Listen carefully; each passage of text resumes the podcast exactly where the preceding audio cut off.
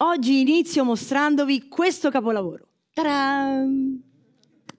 È il disegno del mio piccolo grande Simone che vive a Milano ma che riesco a vedere almeno due volte l'anno insieme ai suoi genitori che sono due miei carissimi amici.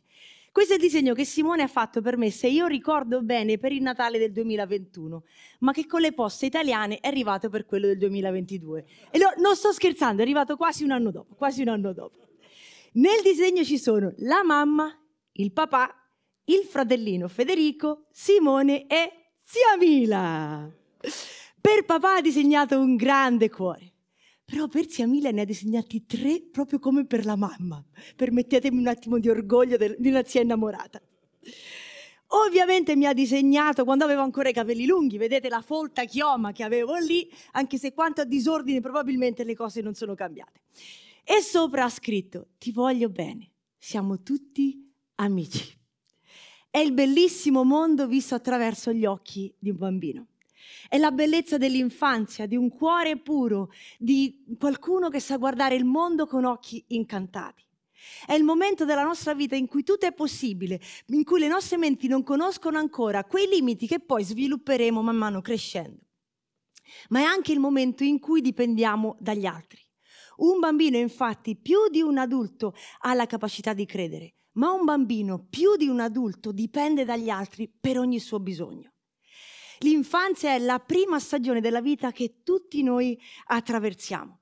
È una stagione così determinante che la Montessori diceva che il bambino è il padre dell'uomo, per spiegare come ogni adulto è formato dal bambino che è stato e dall'infanzia che ha avuto.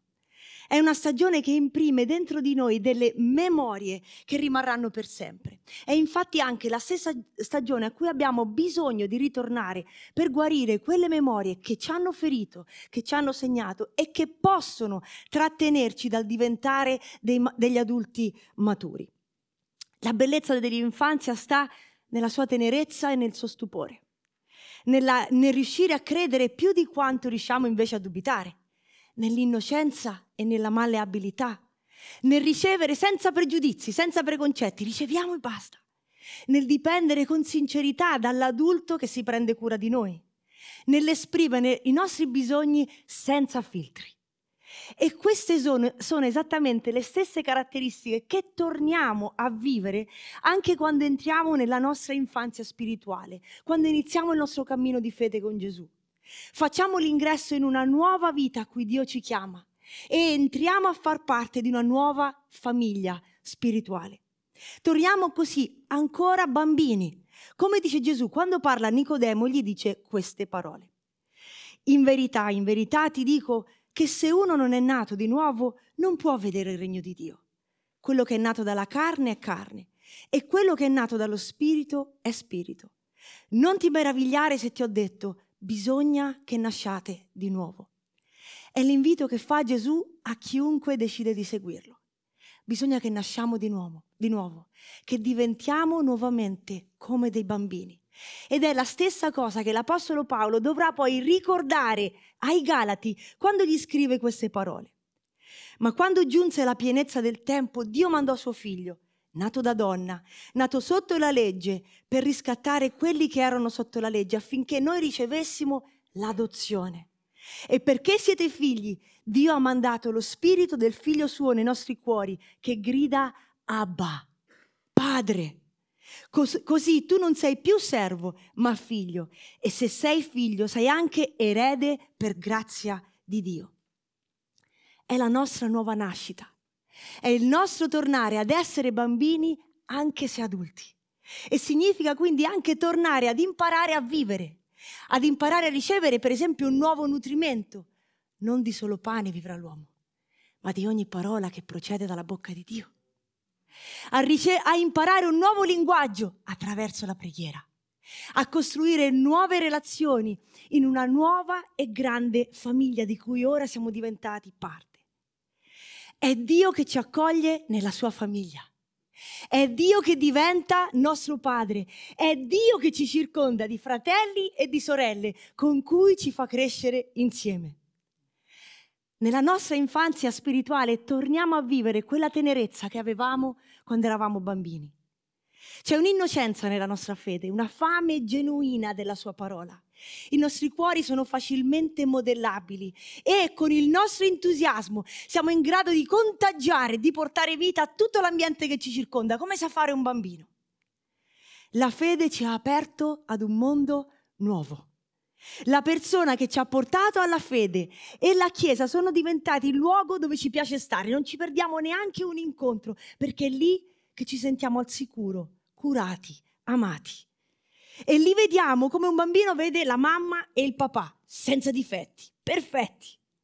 Parlando di questa fase, Jacques Pouchot, uno psicoterapeuta cristiano, scrive queste parole qua. In questa prima tappa il neocredente è totalmente dipendente dal suo nuovo ambiente. Questa dipendenza è particolarmente forte verso la persona che lo guida o che ha il ruolo di padrino in questa nuova avventura di vita. Lo scopo di questo periodo consiste nel costruire in sé un nucleo narcisistico primario composto da amore e fiducia, è qualcosa di buono. È questa relazione che lo rassicurerà e che gli comunicherà l'amore necessario in questo nuovo periodo. La fiducia che impara ad avere in Dio passa attraverso la fiducia che tesserà con la persona che lo guida nei suoi primi passi spirituali. È questo sentimento che rende il neocredente totalmente dipendente. Appaga il suo bisogno di appartenenza. Tutto ciò si conferma attraverso il linguaggio che utilizza, come per esempio ho trovato una famiglia, dei fratelli e delle sorelle. È questo nucleo che gli permetterà di avanzare e strutturare tutta la sua nuova realtà spirituale. E questo ci porta al nostro primo punto di oggi, che potete trovare nella guida, e che è questo. L'infanzia spirituale è dove iniziamo a costruire la nostra identità di credenti. L'infanzia spirituale è il momento in cui noi iniziamo a costruire chi siamo come credenti. E lo facciamo soprattutto attraverso la fusione, l'unione con chi ci guida o magari ci ha portato alla fede, da cui dipendiamo come un bambino dipende da sua madre. Diventano per noi dei genitori spirituali. Ricordo che quando sono arrivata alla fede avevo 23 anni e ho iniziato a chiamare la persona che per me era diventata il mio genitore spirituale papino. Ancora oggi, quando lo sento, mi capita di chiamarlo così. A quel tempo con una grande gelosia di mia madre e di mio padre che dicevo, ma questo che c'entra nella vita nostra? Era il mio modo di, inten- di, di esprimere quello che sentivo. Sentivo quanto alla fede di essere tornata una bambina, di essere tornata figlia e di avere bisogno di un padre spirituale che mi curasse ma vi assicuro che insieme alla cura arrivavano anche le sane strigliate da parte di quel papà. Anche Paolo si sentiva così, un genitore spirituale nei confronti, nei confronti dei Galati che abbiamo letto prima. Infatti, sempre nella lettera, lui usa l'immagine della gravidanza per quando scrive ai Galati queste parole. Figli miei, per i quali sono di nuovo tornato in doglie finché Cristo sia formato in voi come bambini appena nati. In questa fase anche noi dipendiamo dagli altri per il nostro nutrimento. Impariamo per imitazione, cioè guardando gli altri, come pregare, come leggere, come condividere un pensiero. Impariamo a sviluppare la fiducia attraverso quei rapporti che sono determinanti in quel momento della nostra vita per noi e che ci stanno accompagnando. E viviamo tutto principalmente attraverso le nostre emozioni, come fa un bambino. Dipendenza, imitazione, fiducia, emozioni sono quelle cose che rappresentano il latte spirituale di cui troviamo scritto nella parola. Come dice Pietro quando scrive questo, come bambini appena nati, desiderate il puro latte spirituale perché con esso cresciate per la salvezza. È questo latte che ci fa crescere, che ci serve quando siamo bambini nella fede. Dipendiamo da questo latte. Ma con il passare del tempo questo latte non ci basta più. Avremo bisogno di altri nutrimenti se vogliamo continuare a crescere bene. Un bambino che non cresce, infatti, è un bambino che preoccupa il suo genitore, perché rischia di essere un bambino malato. Grazie a Dio i bambini di opera stanno benissimo, Domenica scorsa ho visto Owen e Heaven e ho detto ai genitori, oh, ma quanto si sono alzati, sono cresciuti. Mi ricordo che Jenny mi ha risposto, è il secondo passeggino che abbiamo perché nel primo non c'entra più. È quello che desideriamo per un bambino, che cresca e che questa crescita sia visibile. Siamo felici quando dal latte passiamo alle pappine, dalle pappine alla pasta, siamo in Italia, la prima cosa che gli diamo, giusto? Poi magari le verdure e così via. È il sano ciclo della vita ed è anche penso, il sano grido di ogni genitore, che dopo notti e notti e notti insonni non vede l'ora che il figlio guadagni un po' di indipendenza per tirare un sospiro di sollievo. Tutti i genitori possono dire amen. Amen. Qualche amen molto forte. Perché questa è anche la fragilità dell'infanzia, il dipendere totalmente da qualcun altro.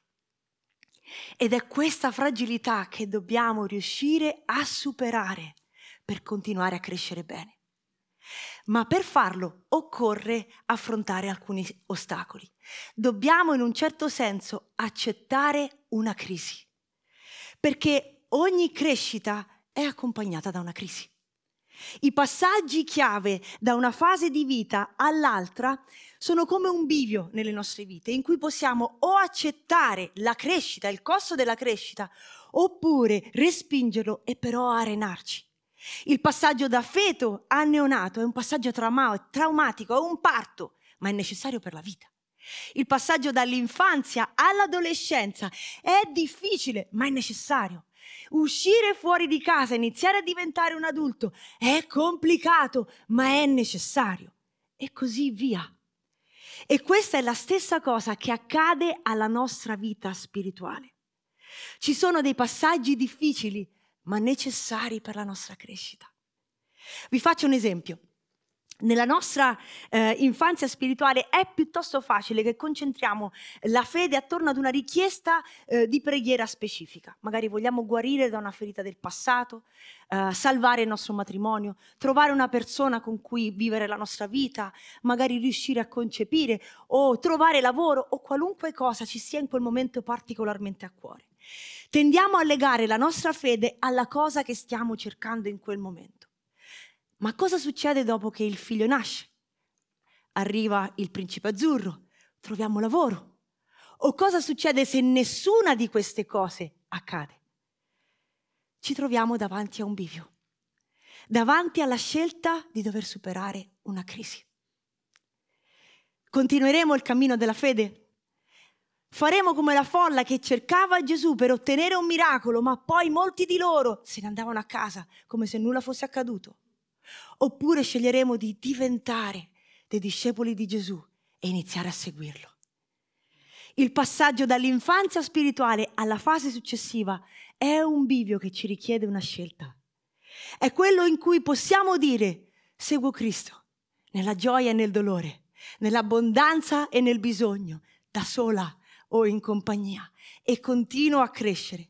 Oppure in cui possiamo dire ok Signore, grazie, ci vediamo al prossimo bisogno oppure non mi sei stato utile, mi dispiace. E questo ci porta al nostro secondo punto di oggi. L'infanzia spirituale è una tappa importante, ma non è la nostra destinazione. L'infanzia spirituale è una tappa importante, ma non è la nostra destinazione. È una tappa che dobbiamo vivere bene, pienamente, per poi passare però ad una fase successiva.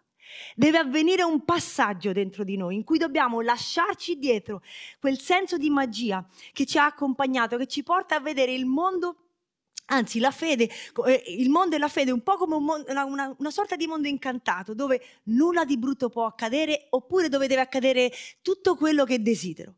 Un passaggio in cui dobbiamo lasciarci indietro quella naturale, normale idealizzazione del nostro genitore spirituale o della Chiesa, l'ambiente che ci ha accolto, che ci sembrano senza difetti, ma non lo sono.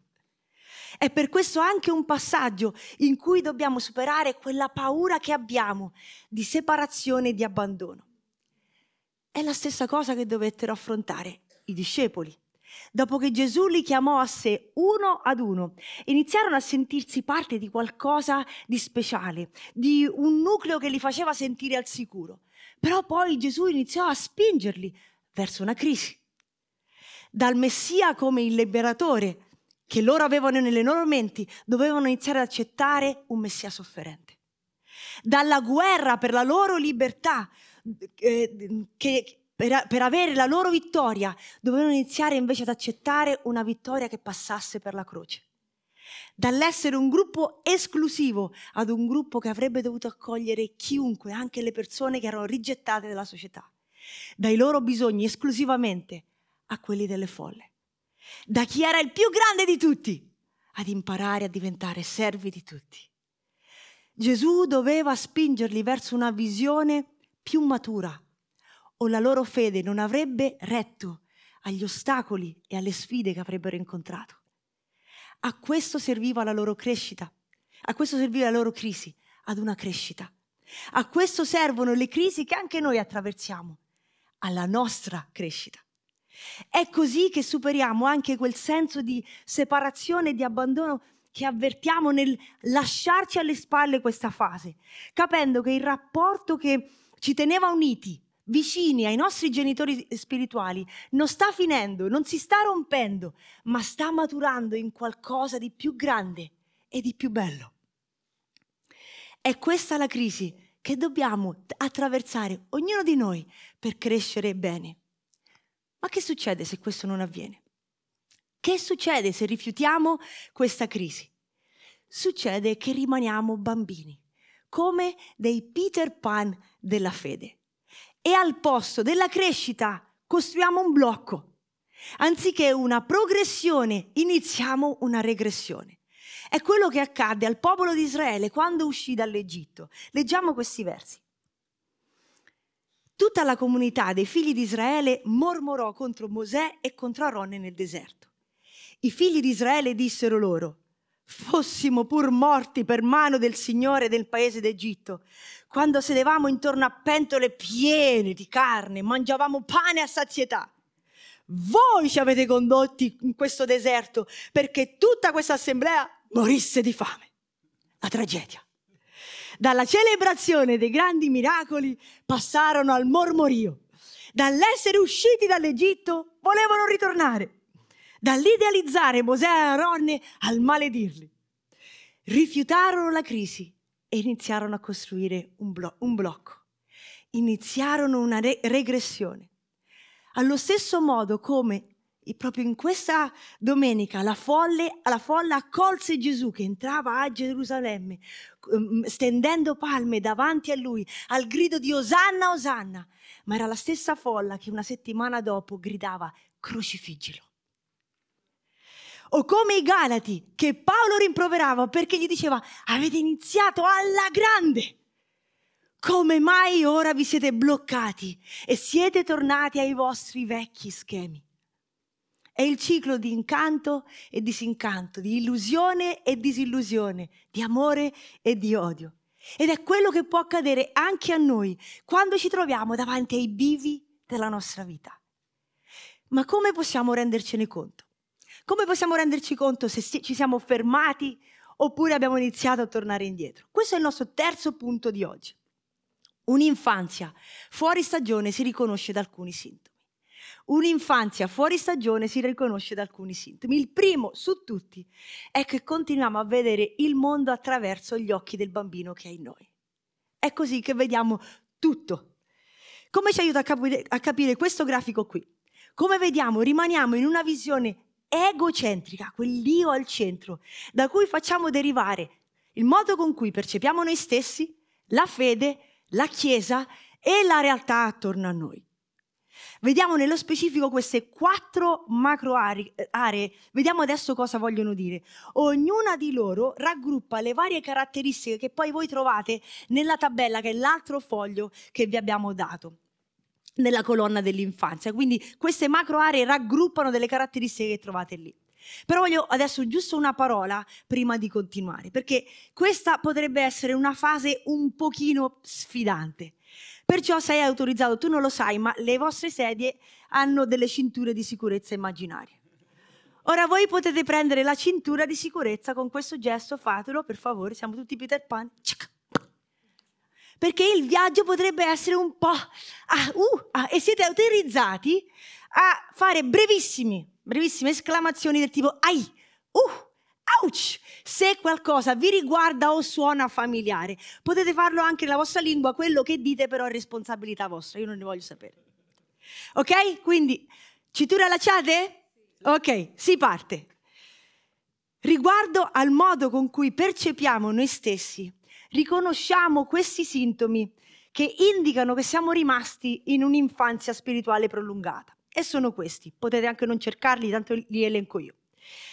Continuiamo a sentirci il centro dell'universo, del nostro e di quello degli altri. Tutto gira attorno a noi.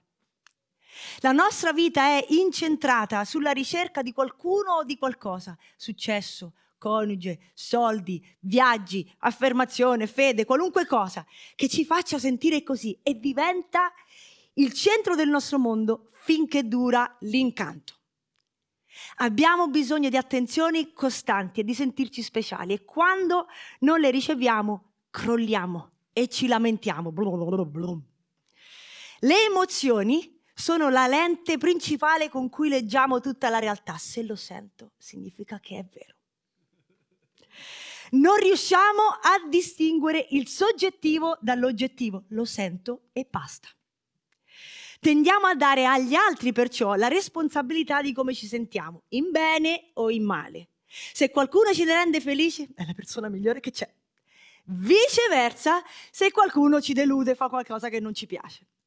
Non riusciamo a prenderci la responsabilità delle nostre emozioni, che significa, in altre parole, capire cosa ci stanno dicendo perché ci vogliono far crescere. Le viviamo e basta, di pancia. La crescita per noi è come una perdita, un disincanto che preferiamo non vivere. Per questo tendiamo ad evitare o a offenderci in situazioni e conversazioni che ci spingono a crescere. Le viviamo come un'intrusione nel nostro mondo e non come un interessamento alla nostra vita, come un rifiuto. Tu non mi stai accettando, non mi stai accettando come sono fatto io veramente, anziché come un utile confronto. Non vogliamo essere sfidati. Perciò anche le nostre preghiere saranno più dirette alla conservazione del nostro stato di comfort e di sicurezza che non vogliamo che si alteri, piuttosto che verso la nostra crescita. Un esempio che troviamo nei Vangeli è quello del giovane ricco, che andò da Gesù sperando di ricevere la benedizione sul suo mondo incantato, di cui lui era il protagonista. Io ho fatto questo, io ho fatto quello, io ho fatto questo, ho fatto quello. Ma quando riceve l'esortazione da parte di Gesù a lasciarlo, diventa come un bambino imbronciato. E la parola ci dice che se ne va rattristato. Davanti a quel bivio sceglie di tornare indietro, ma questa scelta gli costerà la sua tristezza. Nella seconda categoria, quella del, del modo in cui percepiamo la fede, riconosciamo di essere rimasti bambini spirituali quando vediamo questi sintomi qui. La nostra fede rimane ad un livello di primo amore. Io devo sentire le farfalle nello stomaco. Se le farfalle non svolazzano più, significa che la fede è sparita. La nutriamo, quindi nutriamo la nostra fede attraverso qualcun altro che ci imbocca. Ci rifiutiamo di iniziare a mangiare da soli. Le nostre categorie di peccato rimangono limitate all'idea di fare il bravo. E fare il bravo significa non fare peccati che non si possono fare, quelli sessuali o di dipendenza, tutto il resto non importa. Vediamo la nostra santificazione come le cose gravi che non dobbiamo fare. Non la vediamo invece come la trasformazione del nostro carattere e del nostro cuore ogni giorno della nostra vita. Il nostro ma- modo di ragionare, ragionare rimane a livello delle nostre emozioni. Non sviluppiamo discernimento perché il nostro mondo è ancora dettato prevalentemente dalle nostre emozioni. Manteniamo quindi una comprensione della fede che non è in grado di sostenere ragionamenti più maturi. Non ce la facciamo. Un esempio di questo sono i Corinzi, a cui Paolo infatti scrive, Fratelli, io non ho potuto parlarvi come a spirituali, ma ho dovuto parlarvi come a carnali, tornando indietro. cioè come bambini in Cristo. Vi ho nutrito di nuovo di latte, non di cibo solito, perché non eravate capaci di sopportarlo. Avete i denti, ma invece della bistecca mangi- volete ancora il latte. La terza categoria, quella in cui percepiamo la Chiesa, possiamo riconoscere di essere rimasti in un'infanzia spirituale se vediamo questi sintomi qua. Rimaniamo legati ad un'idea di Chiesa che ci mantiene bambini, che ci coccola. E respingiamo invece quella che ci incoraggia a crescere come uomini e donne. Dai, piano, forza, piano piano. Cioè riteniamo buona una Chiesa che ci corre dietro, come fa un genitore dietro al figlio, e ci dà tutte le attenzioni di cui abbiamo bisogno, ma non riusciamo ad accettare e a fare quel passaggio ad una Chiesa che invece ci incoraggia a servire e a darci da fare, piano piano. Sempre Jacques Pouchot scrive a questo proposito, la tendenza a vivere la propria relazione con il divino solo attraverso lo stato affettivo nutrirà nella persona il mito dell'unità dei credenti percepita come l'uniformità di tutti a sua somiglianza. Una chiesa, in altre parole, che ci piace è una chiesa che ci assomigli, perché l'idea della diversità ci spaventa. Confondiamo l'uniformità che è fatta da persone che vogliamo che siano come noi, con l'unità che invece è formata dalla ricchezza di tutti, ma che richiede maturità e sacrificio. In quest'ottica del mito rimaniamo, eh, rimaniamo in quest'ottica di, del mito, cristallizzando anche il ruolo delle, autori, delle autorità spirituali, da cui pensiamo che debba dipendere la nostra crescita e il nostro nutrimento. Cioè non riusciamo a costruirci un'indipendenza da loro. Così vediamo di conseguenza anche il servizio, non come una gioia, è il nostro compito all'interno della famiglia di cui siamo diventati parte, ma come la perdita di un'attenzione speciale che era solo per me. E allo stesso modo limitiamo anche il nostro rapporto con gli altri, a ricevere e non al dare. Notiamo se gli altri ci cercano e si interessano a noi e ai nostri problemi ma non sentiamo altrettanto nostra, non sentiamo altrettanto nostra la responsabilità di cercare e sostenere altri. È quello che accadde anche ai discepoli, siamo sempre in buona compagnia, che dissero a Gesù di mandare via le folle, perché non volevano occuparsi di come doverli sfamare, no, no, noi non ci pensiamo. Ma Gesù non assecondò i loro capricci, li trasformò in un'opportunità di crescita come loro ricevevano da lui tutti i giorni, così dovevano imparare a fare con altri. Perciò gli disse, date voi loro da mangiare, costringendoli a servire le folle per tutto il giorno, mentre però sperimentavano il miracolo della moltiplicazione che avviene quando ci mettiamo a disposizione di Dio e degli altri.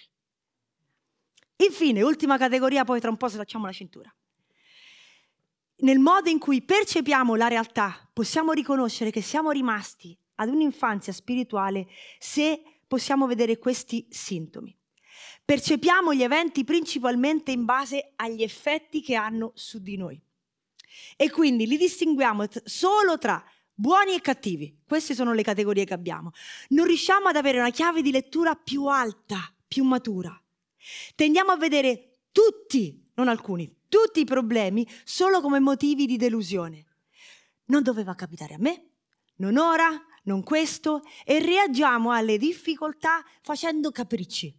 Le vediamo come un disinteresse da parte di Dio piuttosto che come un'opportunità per crescere e conoscere cose di Dio e di noi che ancora non sapevamo.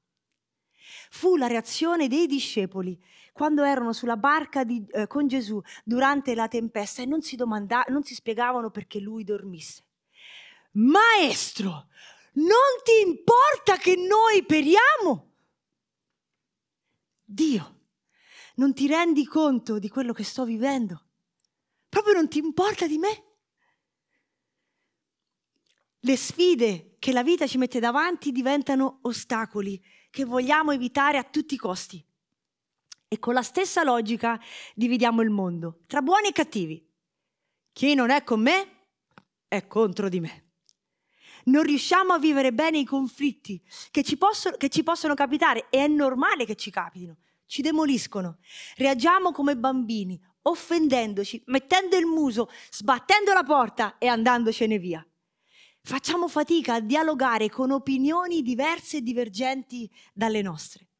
Siamo perciò molto vulnerabili e facilmente eh, trascinabili dagli altri, anche quando questo può comportare un rischio per noi, un rischio che però non siamo in grado di discernere perché non riusciamo a guardare al di là di quel momento, al di là di noi stessi. Perciò il linguaggio e i modi che continueremo a usare nelle relazioni con gli altri, nella nostra vita, anziché essere quelli di Cristo, rimarranno prevalentemente quelli del nostro bagaglio culturale e familiare che ci ha formato, che non riusciamo a metterlo a sufficienza in discussione alla luce delle scritture. Insomma, tutto questo ci mostra chiaramente come rimanere in un'infanzia spirituale prolungata significa anche rimanere in un'infanzia emotiva prolungata. La nostra maturità spirituale e la nostra maturità emotiva vanno insieme, camminano insieme di pari passo. E quando questo non avviene, il risultato è più o meno questo, che come credenti siamo frustrati, disillusi per la nostra fede e insoddisfatti. Le guide della Chiesa sono scoraggiate e sopraffatte. Una Chiesa e la Chiesa diventa fragile, non riesce a crescere e a raggiungere gli altri. Accoglie ma non riesce a servire. Vive di divieti e di, e di emozioni più che di trasformazione. Si difende dal mondo piuttosto che dialogare con il mondo. Ok, cintura. Perfetto. Ok, iniziamo forse a vedere le colline, dolci colline toscane adesso, ok? Chiudiamo bene, tranquilli, ok? Perché ognuno di noi, ognuno di noi trova dentro di sé sintomi della, di questa infanzia spirituale. Ognuno di noi può trovare dentro di sé dei sintomi di questa infanzia spirituale prolungata. È normale. Ci sta. E se riusciamo a riconoscerli è già un buon segno perché è così che possiamo crescere. E questo ci porta al nostro ultimo punto di oggi con cui chiudiamo. Superare la crisi significa continuare a crescere. Superare la crisi significa continuare a crescere. Ecco un grafico che descrive il bivio di cui abbiamo parlato prima. Iniziamo la vita cristiana grazie alla vita di Cristo e alla vita in comunità. Viviamo un incanto e un'infanzia spirituale bellissimi, ma arriva il punto in cui ci troviamo davanti a una crisi, davanti a, ad un bivio spirituale in cui dobbiamo fare una scelta. Dobbiamo decidere, la mia fede è per una fase o è per tutta la mia vita? Do a Dio un'area della mia vita o do a Dio tutto il mio cuore? Cerco una benedizione o il Dio della benedizione? In altre parole, sono disposto a crescere?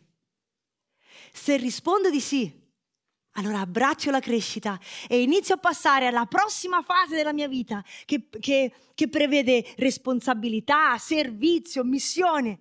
Se invece dico di no, mi blocco, arresto la mia crescita.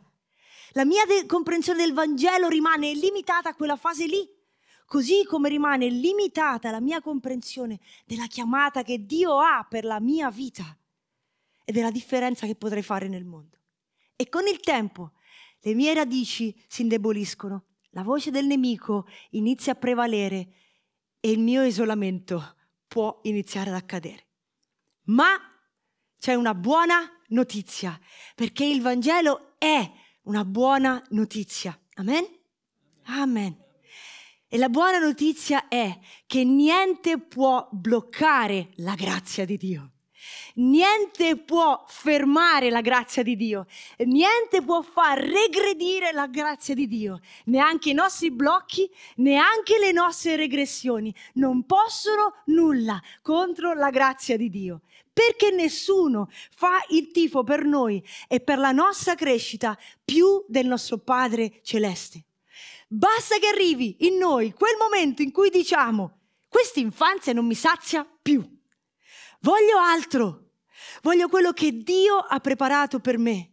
Voglio iniziare a conoscere i miei doni. Voglio iniziare a sperimentare la gioia del dare, non solo quella del ricevere. Voglio vivere i miei problemi come un, ro- un luogo di rivelazione di Dio. Voglio essere un sostegno per gli altri, come gli altri lo sono per me. In altre parole, voglio crescere. Voglio crescere. Ed è lì che la grazia di Dio ci incontra viene incontro a noi in un modo nuovo, in un modo fresco, con una nuova rivelazione e con nuove forze ci rialza e ci accompagnerà nella nuova stagione come è stata con noi fino a questo momento. Dove ti trovi oggi?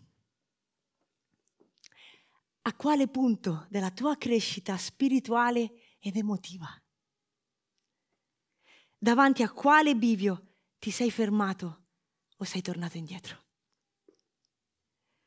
Ovunque tu sia, anche se senti di esserti fermato tornato indietro, abbiamo un buon Padre celeste che ci prende per mano e dolcemente ci riaccompagna davanti a quello stesso bivio che ci aveva tanto spaventato e ci dice, figlio, figlia, eccoci qua di nuovo. Ora sei pronto? Io so che ce la farai. Forza, sarò con te in questa fase come sono stato finora. Ci sono cose nuove che ho da farti conoscere, ma per farlo ho bisogno che tu mi segua. Non fermarti, non temere. Io sono con te. Ti ho nutrito come un bambino. Ora ti guiderò come un giovane uomo e come una giovane donna tu solo seguimi.